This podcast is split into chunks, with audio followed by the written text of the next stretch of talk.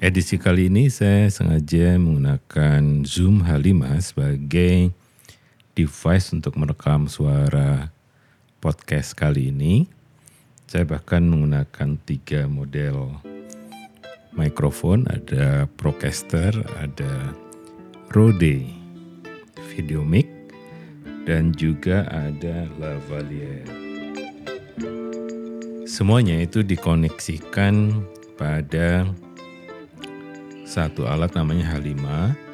Ini juga menarik karena baru saja kita menemukan kabel yang bisa menghilangkan noise ya. Karena beberapa kabel yang dicoba kemarin itu memiliki noise yang agak mengganggu. Jadi kita bisa belajar sebenarnya sebagai podcaster ya bahwa kabel saja itu banyak tipenya. Gitu bentuknya sama ya bisa digunakan untuk misalnya headset untuk mendengarkan musik dan sebagainya oke okay. hanya ketika kita bicara tentang mikrofon atau audio ternyata tidak semua kabel yang bentuknya mirip itu memiliki kemampuan ya untuk bisa menurunkan noise-nya. Nah ini salah satu pengetahuan yang penting juga diketahui oleh podcaster. Kalau ingin ngoprek ya tentang teknologi audio, itu ada memang kabel yang sifatnya balance dan ada juga kabel yang sifatnya unbalance. Jadi kalau yang sifatnya unbalance, mau tidak mau sebenarnya kita harus mengadjust ya. Biasanya memang ada noise gitu. Sedangkan yang balance itu dia memang mono jadi tidak stereo ya per kabelnya. Jadi audio yang masuk sebenarnya sifatnya mono pada saat direkam. Jadi kalau ada beberapa track itu bisa dibuat menjadi setiap kabel itu satu track. Nah, sedang yang stereo itu audio yang kita buat dari mikrofon tuh dibuat dua channel gitu, channel kanan dan channel kiri. Itu apa di disebar gitu ya. Nah kalau mono ya kalau satu mikrofon ya satu saluran dia bisa di kanan saja atau di kiri saja hanya beberapa alat perekam itu bisa apa semacam memadukan ya memadukan menjadi menjadi stereo tadi. Nah, yang menjadi tantangan sebenarnya adalah kalau kabel stereo sebenarnya banyak di pasaran, sedangkan yang kabel mono itu misalnya yang splitter mono ya. Itu saya cari di beberapa pasar online itu nggak ketemu gitu. Selalu ada yang unbalance ya.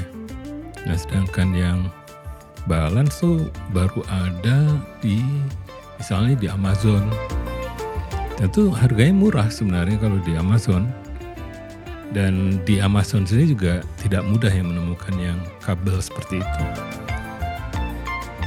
Nah, kadang sebenarnya yang menarik ada beberapa kabel yang memang diproduksi spesial yang apa ya kadang orang menyebutnya atenuasi jadi kabel itu memang berfungsi untuk meredam noise hingga minus 30 dB. Nah dengan cara itu biasanya suara memang menjadi kecil, hanya suara seperti AC dan sebagainya bisa dikurangi noise-nya dan juga noise dari lantai ya. Nah itu yang sebenarnya menarik dari perkabelan Nah persoalannya kalau kita tidak punya kabel seperti itu, apa yang kita bisa lakukan? Ada sebenarnya, jadi kita menggunakan yang namanya aplikasi. Jadi noise-nya dibiarkan tetap ada. Ini noise yang bukan statik tuh ya, noise yang dari AC misalnya, itu bisa dikurangi di aplikasi yang punya kemampuan untuk menurunkan noise ya.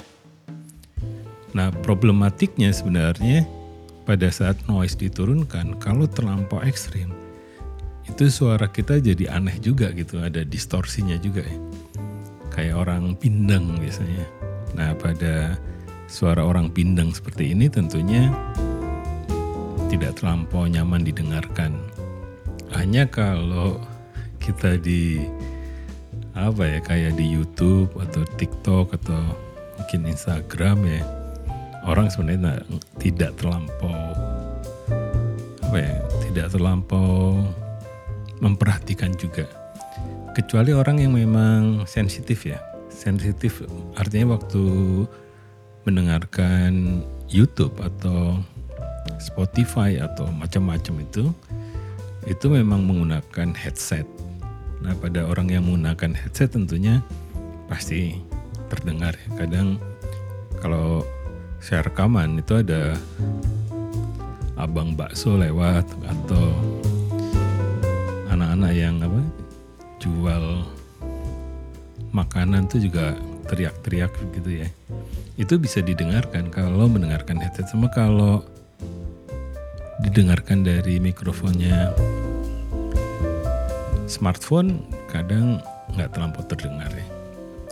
Jadi di sini sebenarnya yang ingin kita share ya. Pertama itu adalah bahwa untuk audio ternyata setiap kabel tuh punya fungsinya sendiri-sendiri ya. Mau kabel balance atau kabel unbalance.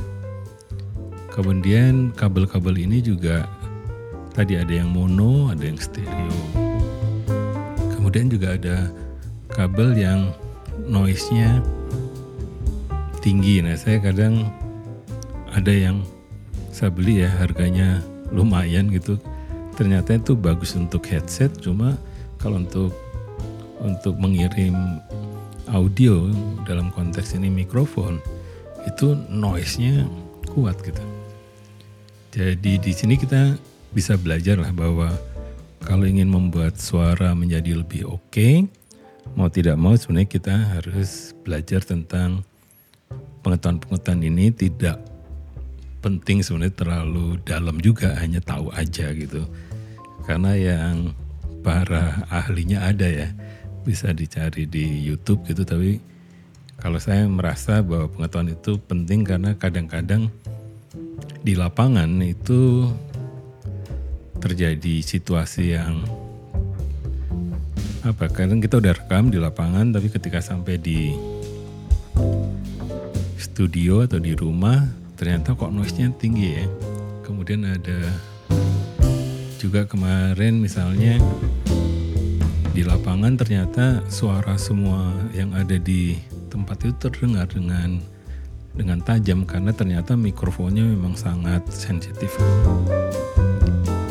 Nah sekarang sebenarnya ada apa ya, semacam teknik ya. Tekniknya itu semacam teknik supaya rekamannya itu aman gitu.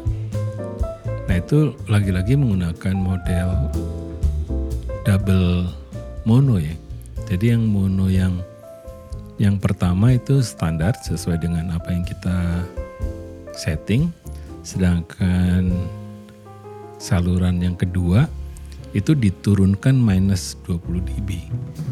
Jadi kalau misalnya suara di channel yang pertama yang jadi andalan itu bermasalah, itu kita bisa tidak gunakan dan gunakan yang minus 20 dB.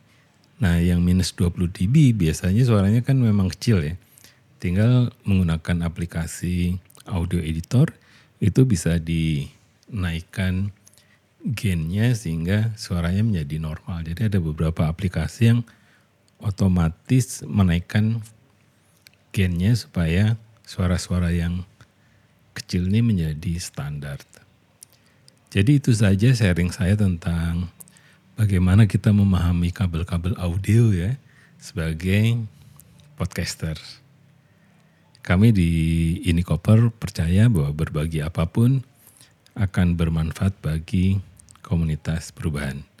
Sampai jumpa pada edisi berikutnya.